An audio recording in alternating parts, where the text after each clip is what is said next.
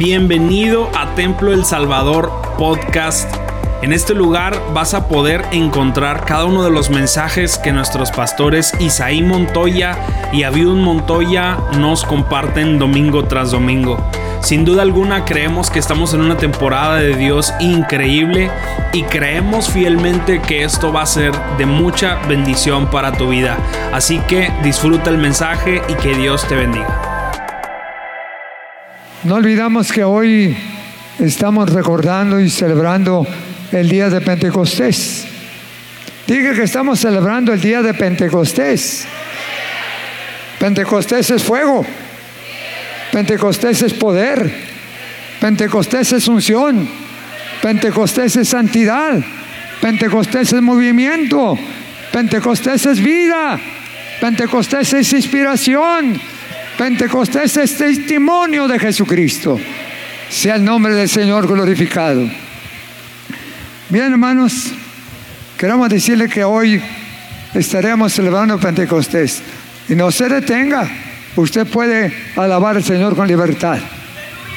Usted puede alabar al Señor con todo su corazón. Y no se asuste. No se asuste. Nosotros a lo mejor somos un poquito ruidosos, pero no crea que fuera de orden. Somos ruidosos porque Dios se mueve en nuestro corazón y le adoramos en espíritu y en verdad. Somos una iglesia pentecostés, una iglesia pentecostés, que creemos en el bautismo, en el Espíritu Santo, y que ese poder cuando viene a nosotros nos da inspiración, nos da fuerzas para adorarle y para glorificarle. Así es que en este día, hermanos, estaremos celebrando Pentecostés. Comenzamos esta mañana en nuestras actividades de la mañana, pero como hoy es todo el día Pentecostés, no nada más en la mañana, también en la tarde. En la tarde vamos a tener un servicio para promoción espiritual de 6 a 8. 6 a 8, hoy domingo de 6 a 8 vamos a tener una promoción espiritual para llenar nuestros vasos de la presencia del Señor y para refrescarnos con la presencia bendita de nuestro Dios. Queremos que Dios nos levante, que nos avive, que nos llene de su presencia. Así es que todo el día es Pentecostés.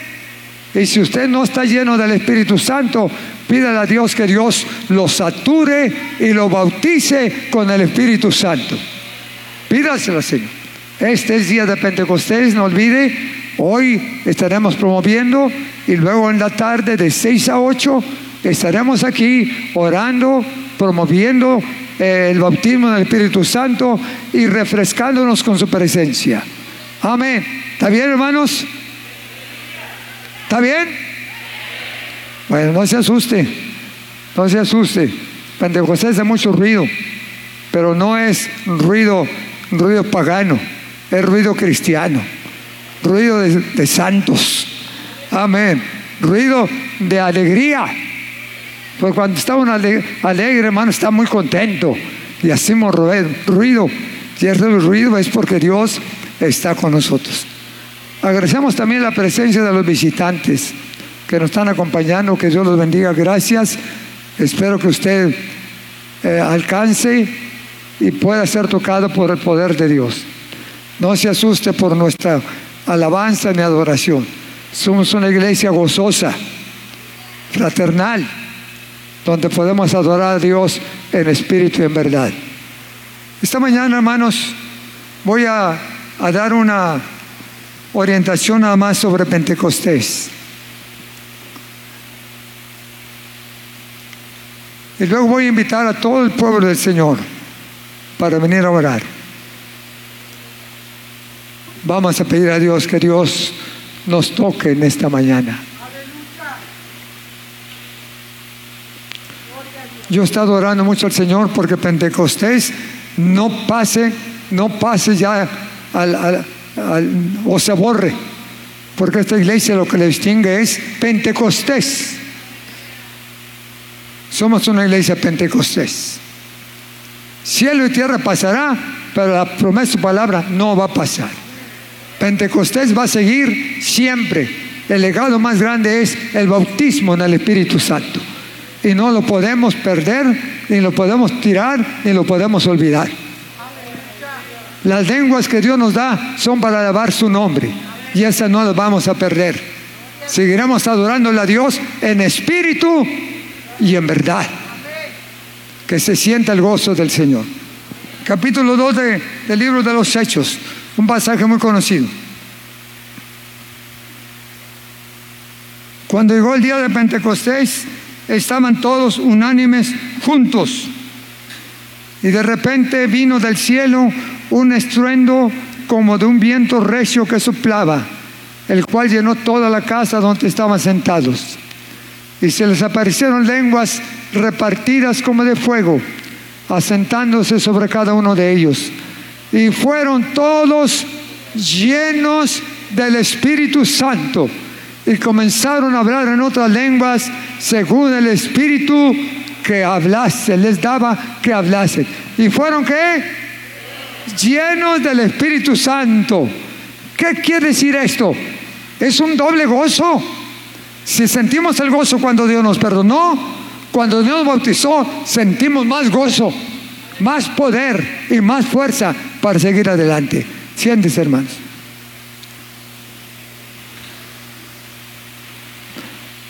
Pentecostés es una fiesta, es una fiesta que celebraron los judíos. Dentro de las siete fiestas que establecías en el libro de Levítico, había tres muy importantes. Una era Pentecostés, otra era los tabernáculos y la otra era la de la Pascua. Pero la fiesta de Pentecostés era muy importante, porque era una fiesta donde traían las primicias al Señor. Los primeros frutos de la siembra las traían para ofrecerlas al Señor. Y a Dios le plació precisamente en el día de Pentecostés, en la fiesta de Pentecostés, derramar de su espíritu en el aposento alto. Derramar de su espíritu en el aposento alto. Capítulo 2 de los Hechos, capítulo 8 del libro de los Hechos, capítulo 12 del libro de los Hechos. Él derramó de su espíritu y dice que se asentó en cada creyente y lo llenó de gozo y lo llenó de alegría. Y hubo manifestaciones tremendas en Pentecostés. Hubo temblor. Dice la escritura que tembló, temblaron los montes, tembló la tierra. Hubo truenos, hubo viento fuerte, hubo temblor. Y en ese ambiente de, de fuego, en ese ambiente poderoso, dice que Dios descendió y bautizó a los que estaban en el aposento alto como 120. No exactamente 120, pero como 120 fueron llenos y más. Fueron llenos del Espíritu Santo. Y dice la Escritura que comenzaron a hablar en otras lenguas, según el Espíritu les daba que hablasen. Y otra, otra parte dice que hablaron lenguas de fuego, lenguas poderosas, y comenzaron a adorar a Dios con toda la llenura del Espíritu Santo. Ese fue el inicio de la iglesia pentecostés. Ese fue el inicio de la iglesia nuevo testamentaria. Fue después de Pentecostés cuando los discípulos se lanzaron a llevar el Evangelio a toda criatura y predicaron a diestra y a siniestra. Y les acompañaba el Espíritu Santo, porque el Espíritu Santo vendría a quedarse aquí con nosotros. El Señor ya había muerto, ya había llevado la tumba y resucitado al tercer día, y había ascendido a la gloria del Padre, pero Él dijo, cuando yo me vaya, yo le voy a enviar el consolador, el Espíritu Santo. ¿Para qué? Para que esté con vosotros todos los días hasta el fin del mundo. Y ya no estaría Cristo físicamente en su persona, que fue su encarnación durante 33 años y medio. Ahora enviaría el Espíritu Santo para que estuviera con nosotros en nuestro corazón para siempre, para siempre. Y ya no vemos al Señor Jesucristo físicamente, pero lo sentimos en nuestro corazón y el Espíritu Santo se mueve en nuestras vidas y nos hace sentir, he aquí, yo estoy con vosotros todos los días hasta el fin del mundo. Les enviaré el Espíritu para que more en sus corazones y esté en sus corazones y sientan el gozo y la alegría y la paz que yo doy a todos. El Espíritu Santo sería el representante, la tercera persona de la Trinidad, para que esté con nosotros. Ahí comenzó el inicio de la iglesia nueva testamentaria. El nacimiento de la iglesia nació en fuego, nació en poder. Y por eso nosotros no podemos olvidarnos de este día tan importante. Claro que no tiene que ser nada más el día de Pentecostés. Todos los días podemos estar gozándonos en el Señor. Cada día, si usted está lleno del poder de Dios, tienen que fluir las lenguas. Las lenguas. No lenguas aprendidas en algún idioma, no. Las lenguas del Espíritu. Él pone en nosotros lenguas angelicales.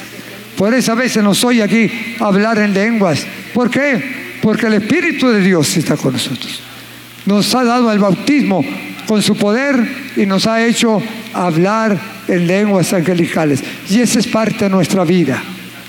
Las lenguas, cuando alabamos a Dios en lenguas, eso glorifica el nombre de Dios y nos fortalece a nosotros.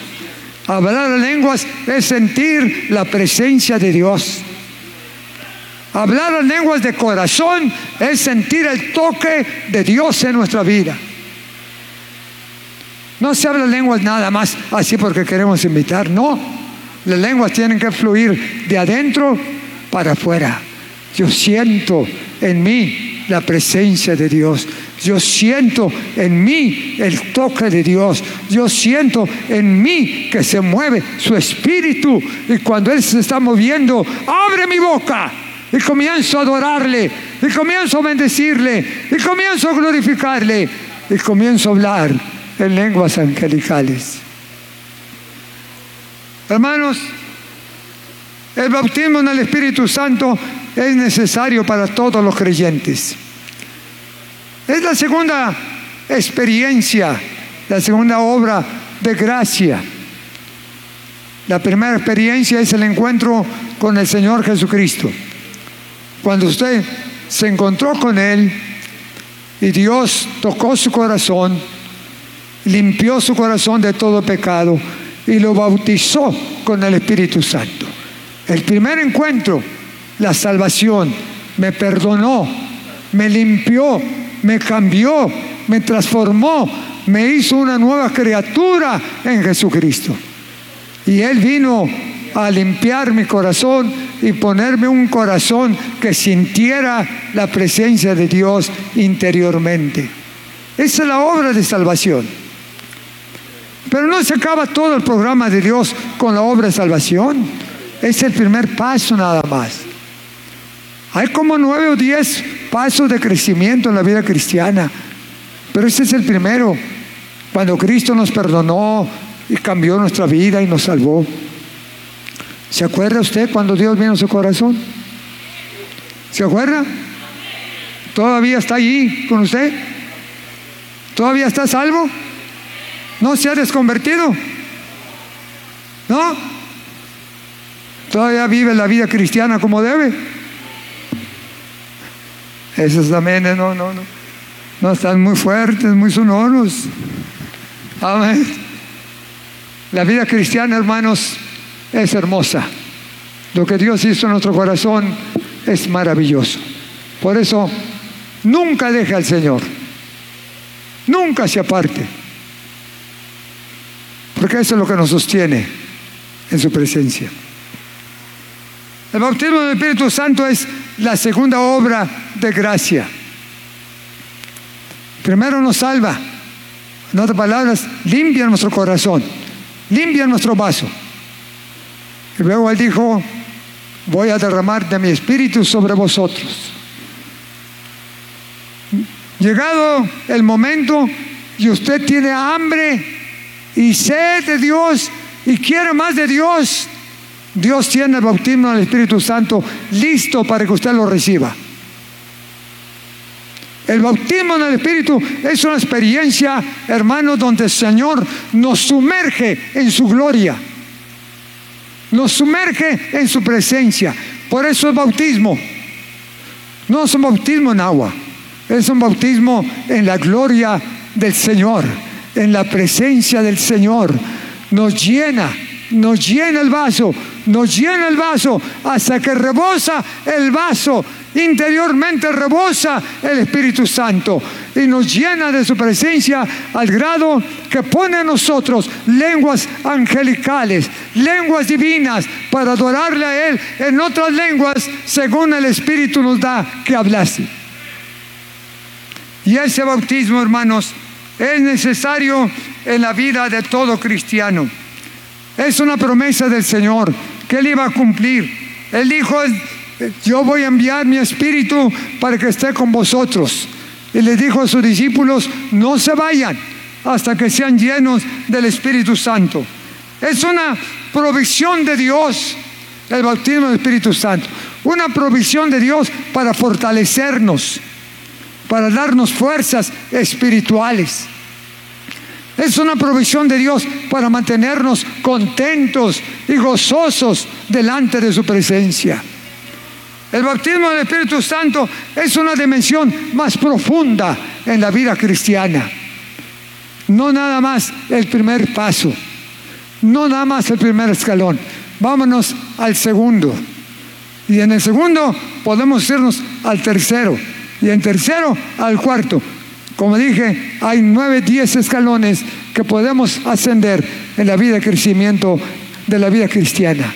Pero hermanos míos, el bautismo del Espíritu Santo es una nueva dimensión.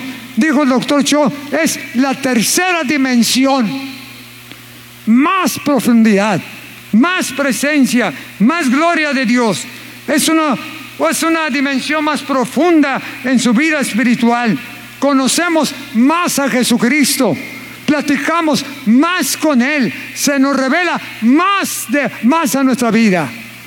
Cuando Cristo está con nosotros y estamos viviendo esa vida cristiana, Él nos habla y nosotros somos más sensibles a la voz del Señor. Sentimos la presencia de Dios aquí y allá y en todos lugares. ¿Por qué? Somos sensibles a la voz de Dios en nuestra vida. El Espíritu Santo viene al creyente y somete su alma, cuerpo y espíritu a Dios. Él viene a morar en nosotros y quedarse con nosotros para siempre. Por eso necesitamos que Dios nos llene del Espíritu Santo. Que cada creyente se interese en pedirle a Dios que le dé este regalo. Porque el Espíritu Santo no se compra, se recibe por la fe. Es un regalo de Dios. No es un lujo tampoco. No es tampoco una ostentación, no, es una necesidad. Yo necesito el poder de Dios en mi vida. Nos ayuda a vivir una vida victoriosa. El Espíritu Santo a nosotros nos da poder para dar testimonio de Jesucristo. No tenemos miedo, no cerramos la boca, la abrimos y hablamos del Señor, porque el Espíritu Santo nos unge y nos da valor y poder para hablar de Jesucristo a diestra y a siniestra. El Espíritu Santo nos revela las cosas que van a suceder. Si usted está lleno del Espíritu, Dios puede revelarle cosas maravillosas. Nos habla, nos revela y nos dice, prepárate, prepárate, porque algo viene sobre ti. Prepárate, porque algo vas a sentir en tu vida. El Espíritu Santo nos da revelación, nos revela las cosas que van a pasar, como dice Juan capítulo 14, que Él nos enseñará todas las cosas Dice más el consolador, el Espíritu Santo, a quien, a quien el Padre enviará en mi nombre, Él os enseñará todas las cosas y nos hará recordar todo lo que va a suceder. Por eso Debemos estar en contacto con el Espíritu Santo porque el día que Cristo venga, el Espíritu Santo nos va a tocar. ¡Ey, ya viene! ¡Ya viene! ¡Ya viene! ¡Ya viene! Viene porque el Espíritu Santo va a revelarnos el momento a todos los que estamos esperando la vida del Señor, nos la va a revelar en nuestra vida y nos va a revelar las cosas que van a suceder y que van a pasar. El Espíritu Santo es muy necesario porque nos da autoridad para vencer, nos da autoridad para vencer y nos prepara para estar listos cuando Él venga por su iglesia. Ahí me quedo porque el tiempo ha transcurrido. Queremos, hermanos, solamente motivarles a orar y a pedirle al Señor este regalo. El Espíritu Santo no es una invención mía, ni tampoco una invención de la iglesia. El Espíritu Santo es una manifestación que Dios nos dio, es un regalo que Dios nos dio.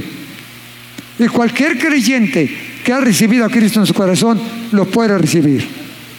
Lo único que se necesita es que su vaso esté limpio, que ya haya aceptado a Jesucristo como su Salvador. Y entonces el Espíritu Santo viene sobre usted. La segunda cosa que es necesaria es que usted lo pida. Si usted no pide, Dios no le va a dar. Si usted no pide y anhela esa experiencia, no la va a recibir.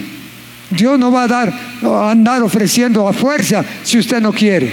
Dios habla su vida. Dios habla su corazón. Aquí está la mesa puesta. Tú puedes llevarte todos estos regalos que Dios te da, pero tienes que desearlos, anhelarlos, buscarlos, pedirlos. Señor, yo quiero tu poder.